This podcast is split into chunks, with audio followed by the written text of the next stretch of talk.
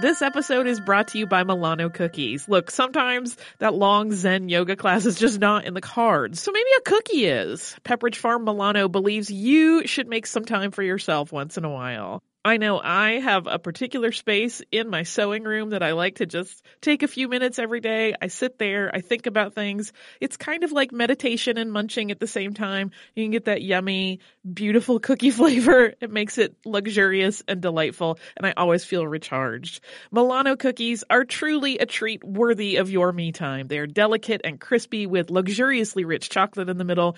You really want to keep these just for you. So remember to save something for yourself with Pepperidge Farm Milano. The future is closer than you think, and it all starts in the palm of your hand. You may have heard the news. 5G is coming. In this new iHeart series, This Time Tomorrow, presented by T-Mobile for Business, join me, Oswald Oshin, and my co-host, Cara Price, as we walk you through the true revolution in mobility that will change the way we interact with the world around us. Join us and hear just how close we are getting to a more connected future. This Time Tomorrow is now available on the iHeartRadio app or wherever you listen to podcasts. Welcome to Stuff You Missed in History Class from HowStuffWorks.com.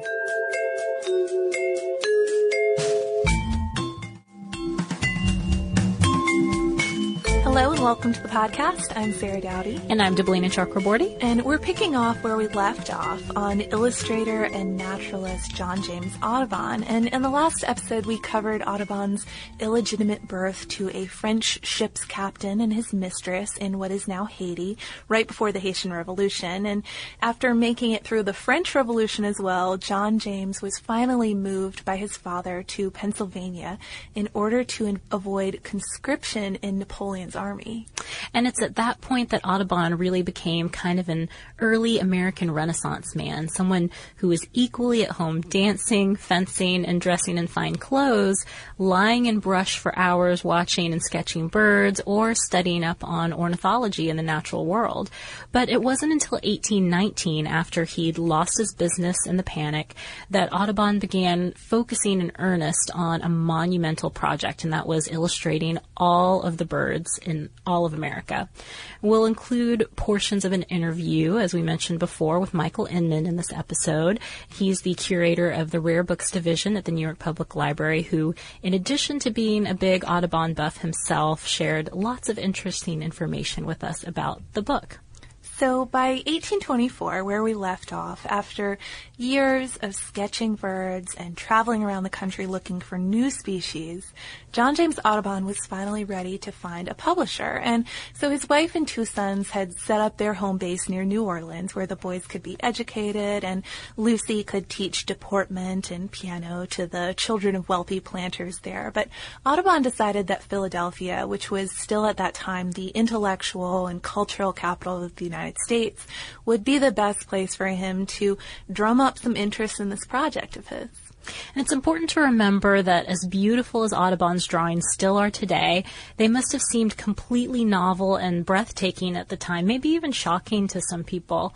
When Audubon presented his portfolio to Charles Lucien Bonaparte, who was a member of the Academy of Natural Sciences and Napoleon's nephew, Bonaparte was just blown away by them. And he started parading Audubon around town to meet artists and scientists, and Audubon had this kind of rugged, brash way about him. He'd really cultivated that frontiersman image that we talked about in the first part of this podcast. So he probably surprised a lot of people that he met, but his big mistake was starting to criticize American ornithology, and specifically the late Alexander Wilson and his works, who Michael Inman mentioned Wilson a little bit in the last podcast. Yeah, and according to William Sauder in American History, Wilson's earlier incomplete attempt to illustrate the birds of America, you know, this was something he had tried before Audubon was trying. His attempt at doing that was something that the folks in Philadelphia were really very proud of, and they considered Wilson to be the father of American ornithology, and they considered his book as one of America's first great scientific works, plus just a really nice book. So here comes Backwoods Audubon out of nowhere criticizing Wilson, talking about mistakes in Wilson's drawings, and even accusing him of kind of a type of bird hunting plagiarism. He said that when they met back in Kentucky, he helped Wilson bag a type of warbler that he was searching for and didn't get any credit for that. So instead of finding a publisher in Philadelphia with all of this talk, Audubon found himself shut out instead, shut out of society. Michael Inman actually described it to us as him being, quote, roundly snubbed. But it became clear to him that Europe was just going to be the better place to go. There would be fewer Wilson fans there, so he was less likely to offend people. There would be more people with deep book-buying pockets. And most importantly, there wouldn't be real-life North American birds to just look at in your backyard. So you might be more inclined to buy this very expensive work he was planning. So Audubon set off for Liverpool in 1826 with letters of introduction and his portfolio in tow. And according to Richard Rhodes in Smithsonian Magazine, one of these letters of introduction was to Lucy's sister Anne, who'd married an Englishman. He was so rugged-looking, though, he knocked at the door, and he was actually asked not to call again. So must have seemed like a pretty unpromising start if your own sister-in-law turns you away. But that actually wasn't the case. Even though his in-laws didn't receive him with open arms, Audubon's non-in-law connections proved to be a lot more promising. Those same qualities that made him unpopular in Philadelphia made him a huge hit in Great Britain.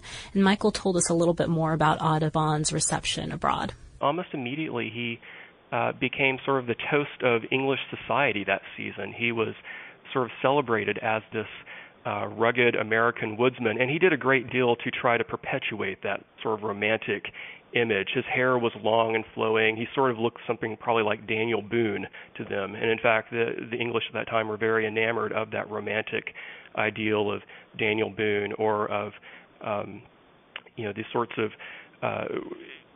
images that would come out of the novel of James Fenimore Cooper, for example, that sort of frontiersman image.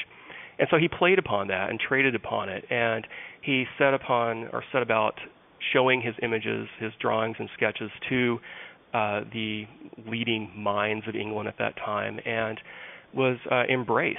They were shocked because it was unlike anything they had seen, but he didn't encounter that sort of snobbishness, I think, that he had encountered in Philadelphia and throughout the United States, and that probably had something to do with the United States then being a still fairly new country and perhaps a little bit insecure about its place in the world. And in England, they were, of course, they'd been around a very long time, and so they were perhaps a little bit more receptive to new ideas or ways of depicting the world. Hey, Holly, we have some exciting news. Yeah, I am wildly excited, and people will have another opportunity to watch me cry at art. Yeah, you sounded so calm, and it's not a calm situation at all. Our trip to Paris last year was really successful, so we're doing another similar trip this year, but this time to Rome and Florence. It's May 14th through 21st, 2020, and like last time, it is with a company called Defined Destinations, who is planning out this whole trip for us. Yeah, and during that week-long trip, we are going to see some of the great art that we have talked about on this show many times, including Michelangelo's David. We are going to go to Tuscany. We're going to visit St. Peter's Basilica. We are going to the Sistine Chapel. So it's going to be a fantastic trip. You can get the whole list of places that we are going and information about booking at defineddestinations.com. Scroll down to the Rome and Florence trip with stuff you missed in history class, or come over to our social media. We have posts about it there too. Hey, listeners, I wanted to tell you about a new podcast from iHeartRadio called The Women, hosted by Rose Reed. It is a fascinating and deep dive interview show where Rose talks to changemakers and disruptors, and she finds out what really drives them. So she will ask each of them, what was your first stand, and how do you navigate success and failure? And really, what's the cost of fighting for others? These interviews are really personal, and they're candid, and sometimes they're a little bit crass, but they are always really enlightening. You can listen to these firebrands plans and takeaway lessons that will help you navigate your own life and forge your own path. The debut season includes women like Valerie Plame, the former CIA agent who is now running for Congress, and whistleblower and pediatrician Dr. Mona Hanna-Attisha, who exposed the Flint water crisis and became the center of a swirling amount of problems, and the legendary Buffy Sainte-Marie, 60s songwriter and activist. I have personal interest in this show because I adore Rose and I executive produce it, and I think you're really going to enjoy the way that she gets into these conversations that feel like two friends talking, and they are an absolute delight. So subscribe to The Women on the iHeartRadio app, on Apple Podcasts, or wherever you get your podcasts.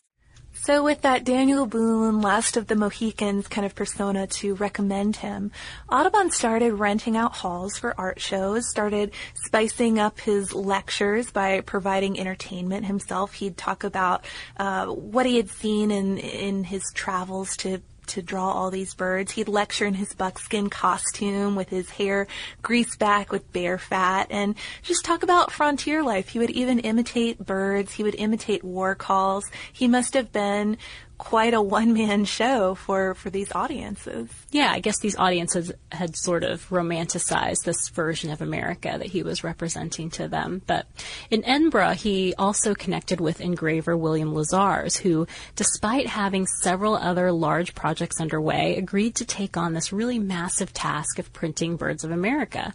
And this would include, it would be an ongoing process as they planned it, with Audubon painting and adding new birds and Lizars engraving them. And Michael told us how Lizars would have gone about engraving the first few drawings and how the book was planned to be released bit by bit. Here's what he had to say. The basic process of completing the engravings was that someone in the printing shop would trace using tracing paper, essentially, would trace the watercolor, getting the general outlines. And then that tracing paper would then be transferred to the copper plate, and that would be done by basically taking the transfer paper, which had the lead image on it, and it would be rubbed essentially onto the plate. The plate itself would have a wax ground across it, which would pick up enough of the traced image that then someone could then take a burin, which is essentially like a needle, and then trace those lines on the copper plate, scooping out that wax ground only where the lines appear. The plate is then put into an acid bath, and depending on how long the plate is left in the acid bath, that will affect how deeply the acid eats into the plate, and the deeper the acid eats into the plate, the darker the line or the broader the line. So it allows you to achieve a darker image and also vary the width of the line. And it's something that a skilled engraver or someone who's used to working with the medium of etching can do in a very controlled manner. And that was something that Lizars or the people in his printing shop could do. So Audubon's plan for printing Birds of America was fairly straightforward in the sense that it was done through subscription, which was not uncommon at that time. That was something that was common in the book trade, especially for larger works that promised to be published over a period of years. And Audubon projected at the outset that it would take him about 14 years to finally finish printing Birds of America. And his plan was that he would publish the work by subscription serially, that there would be 5 numbers or sort of packets of images that would be issued per year with 5 individual plates per number. There would be 1 large full-size image typically within that collection of 5 plates, 1 medium-sized image, and then the last 3 plates would be smaller birds depicted. So you have 1 very large, stunning image typically, and then several smaller images within each packet. The price he estimated for each number was about 140 pounds, which would come out to about, in today's money, about 11,000 pounds for the complete printing run. That was the projection, or about $50,000 in 1827 money. That would be roughly, I believe, about $900,000 in today's money. So it promised to be a very large undertaking, both from a financial standpoint and also from a printing standpoint as well. So Lizars released about 10 engravings before word got back to Audubon that Lizars' colorists had gone on strike. So these were the people who would hand color every single print. And this, of course, threatened to draw out what was already going to be a lengthy printing process. Plus, Audubon hadn't been 100% satisfied with what he had seen, the work he had seen from Lizars. And he was worried, too, that Lizars was working on so many projects and wouldn't be able to dedicate himself fully to this one massive project. So Michael told us a little bit about what happened after Audubon got this news. Here's what he had to say. Audubon saw very quickly that he needed to find another publisher for Birds of America, and he just almost through happenstance, he had a letter of introduction to a man in London, one of the leading printers and publishers in London, a man named Robert Havell. And he went to see Havell and inquired about the possibility of Havell taking the project over. Havell was, again, very much in favor of doing it because it was such a monumental undertaking. However, he said, I'm so far advanced in age, this is promising to take 14 or so years to do. He said, what I'll agree to do is this. I'll take over the project. I'll oversee the engravers. I can't do it myself, but I'll find someone who can engrave the images up to your standards, and I'll oversee them, and we can continue with the publishing of Birds of America here in London.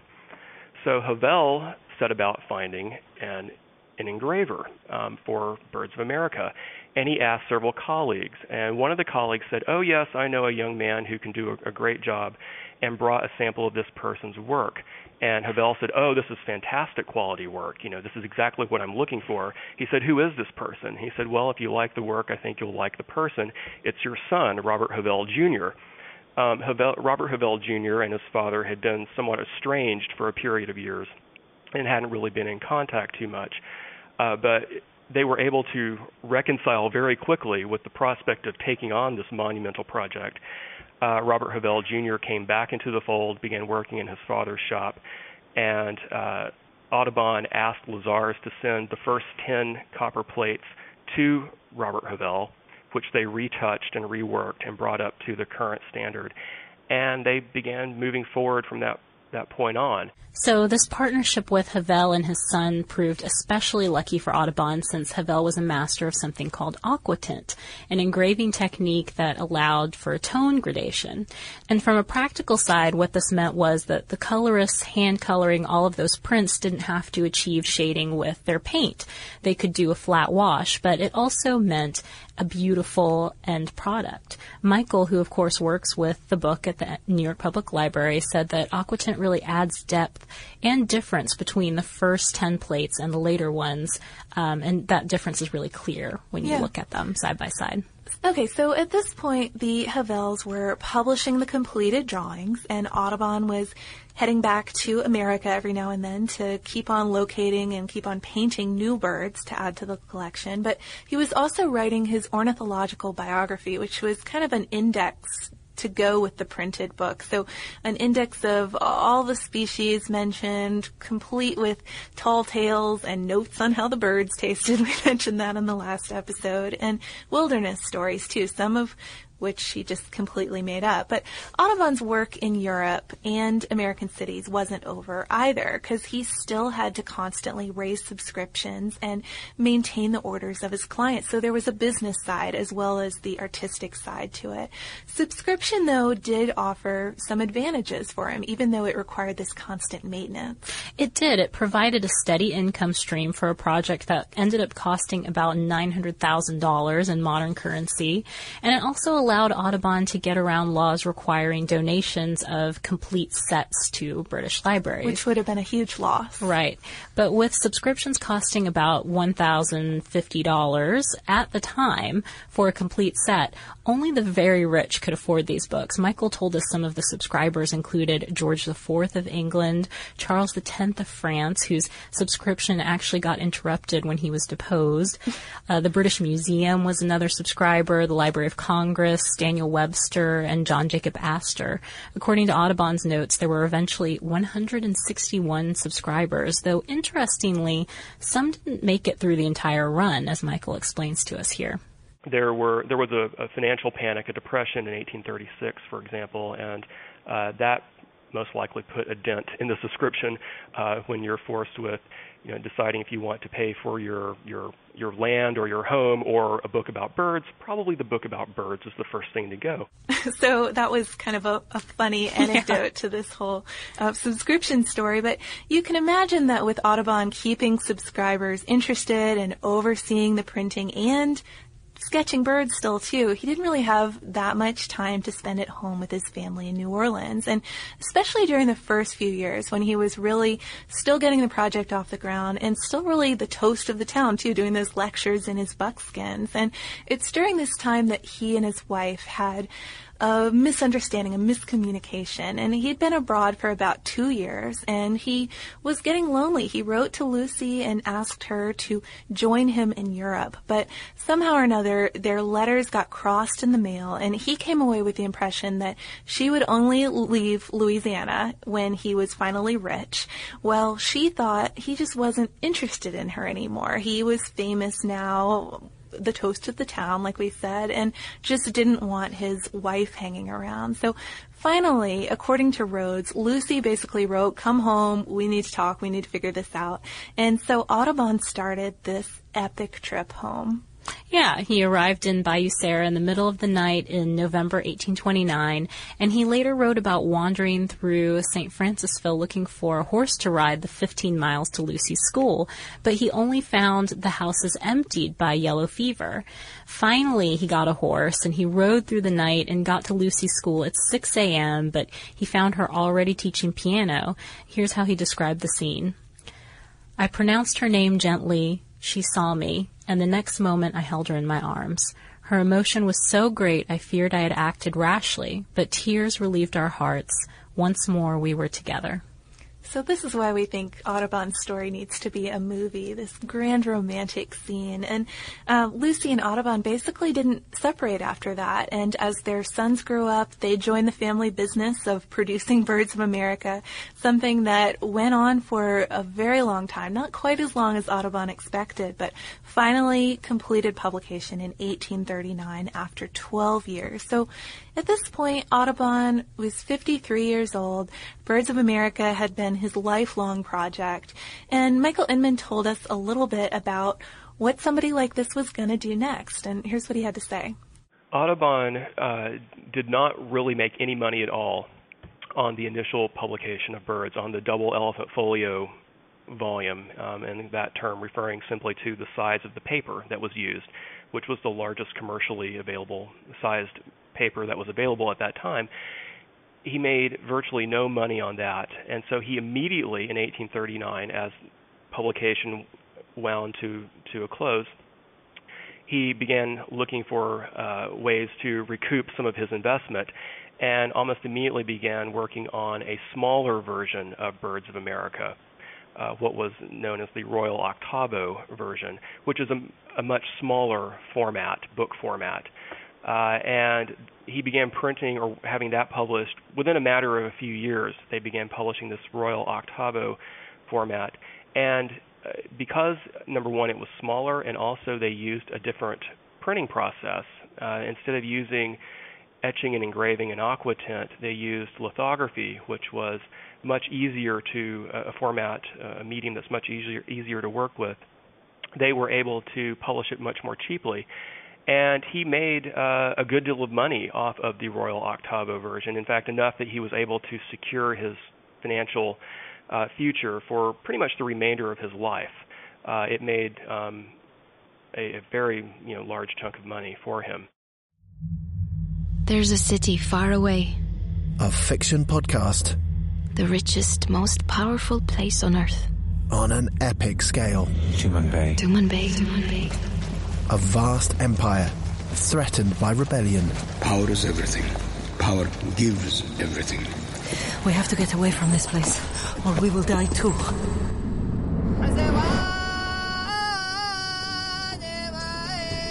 The truth makes us strong. Tumen Bay is our destiny. History and fantasy collide. They are among us. Who? First a few, and now many. From creators John Scott Dryden and Mike Walker. The only thing I ask of you is total and complete loyalty. Now on the iHeart Podcast Network, Tumen Bay. Be sharp and die for Tumen Bay! Listen to all episodes of Tumen Bay Seasons 1 and 2 now for free on the iHeartRadio app, Apple Podcasts, or wherever you get your podcasts. So the family ended up moving to this nice house in New York, and the unstoppable Audubon, or seemingly unstoppable, also started planning a work on the mammals of America. So he spent 3 years on that work, but he was aging rapidly. His eyesight started to fail, and he became senile, and he finally died in 1851. His last lucid words were to invite his visiting brother-in-law to go hunting with him. Lucy lived for many more years after that, eventually running out of money, though. First, she sold off the watercolors and then the copper plates to try to support herself. And according to Souter's article, Audubon had these sent home after printing was completed, but the ship sank in the New York harbor. And that destroyed many of the plates, and the others were damaged in an 1845 warehouse fire. The remaining plates Lucy sold were being melted down for scrap metal when the plant manager's son realized what they were and saved the ones that he could. He basically just salvaged whatever was left.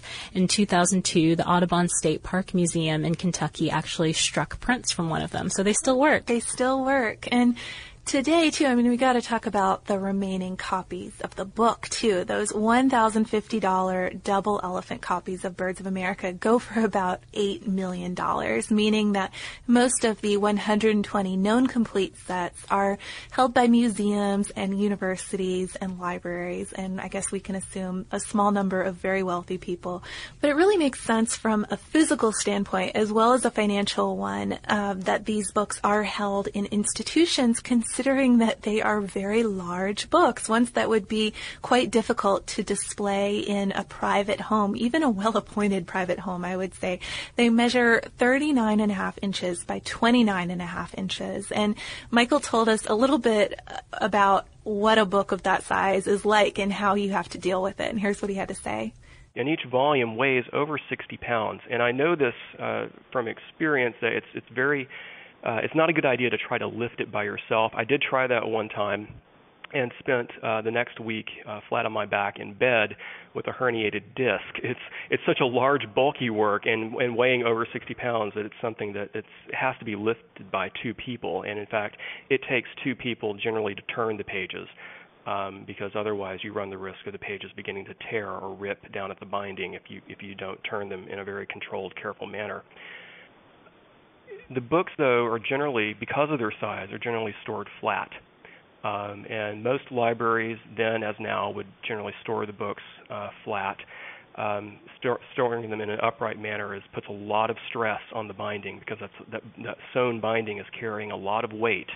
So you want to relieve the binding of that sort of stress. So you would store it flat. So we started this series on Audubon by talking about the founding of the Audubon Society by George Bird Grinnell. Grinnell did have a connection to Audubon. He had studied with Lucy in her widowhood, but to some folks, the connection between a conservation society and a famous bird hunter might seem surprising. So it's important to remember that while Audubon noted and celebrated the seemingly endless bounty of birds in America, one of his famous journal entries, in fact, describes seeing the sky black with passenger pigeons like an eclipse. He also noted later in his career how things seemed less bountiful, how robbing nests of eggs was unsustainable, and how mass shootings were happening.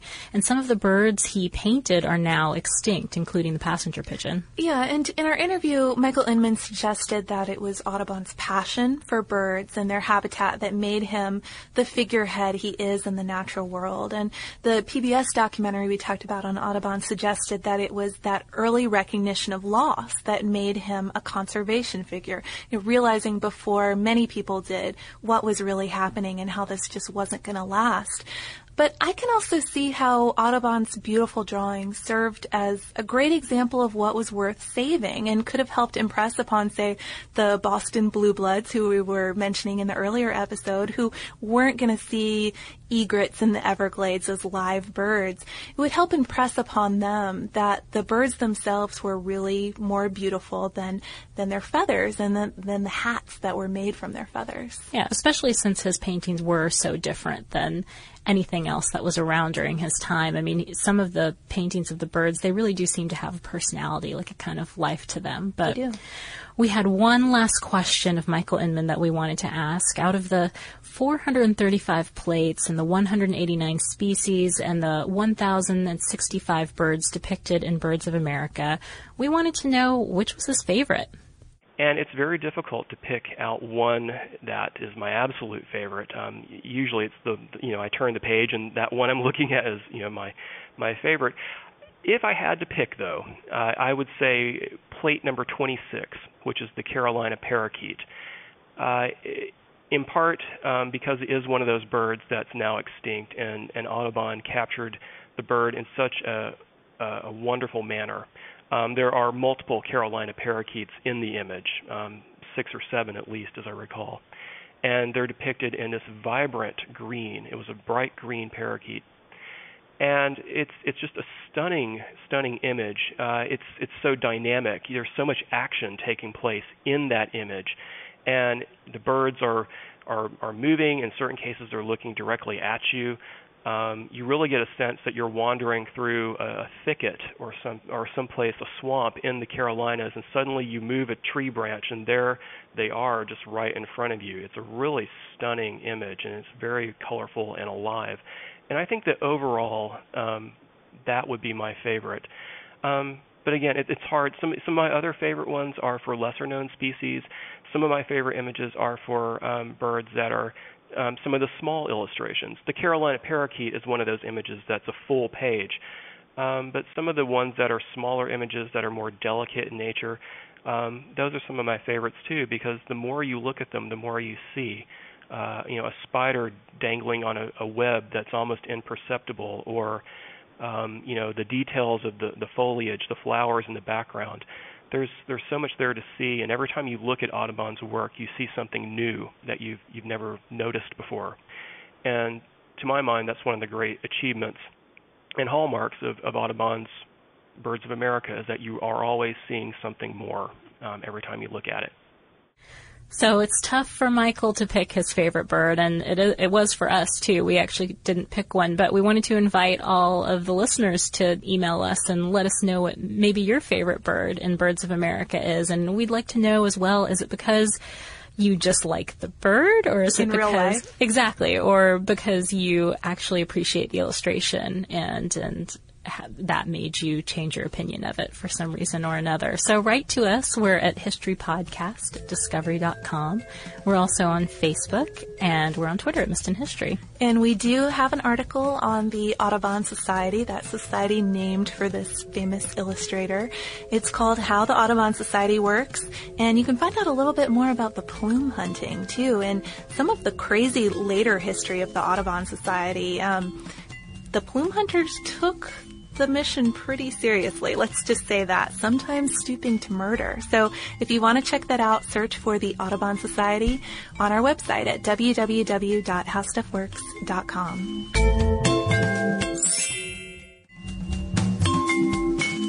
For more on this and thousands of other topics, visit howstuffworks.com.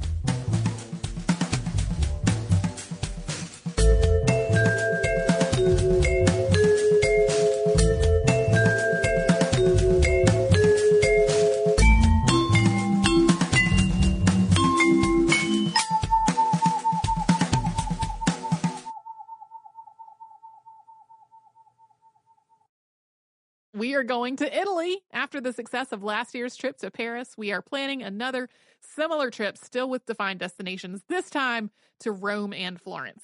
Yeah, we are going to spend a week exploring some amazing things. We're going to have city tours of both Rome and Florence.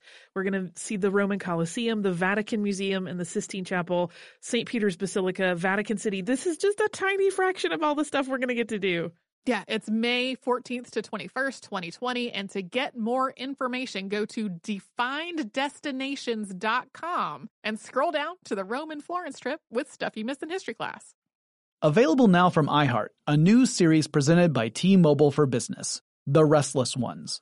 Join me, Jonathan Strickland, as I explore the coming technological revolution with the restless business leaders who stand right on the cutting edge. They know there is a better way to get things done, and they are ready, curious, excited for the next technological innovation to unlock their vision of the future. In each episode, we'll learn more from the restless ones themselves and dive deep into how the 5G revolution could enable their teams to thrive.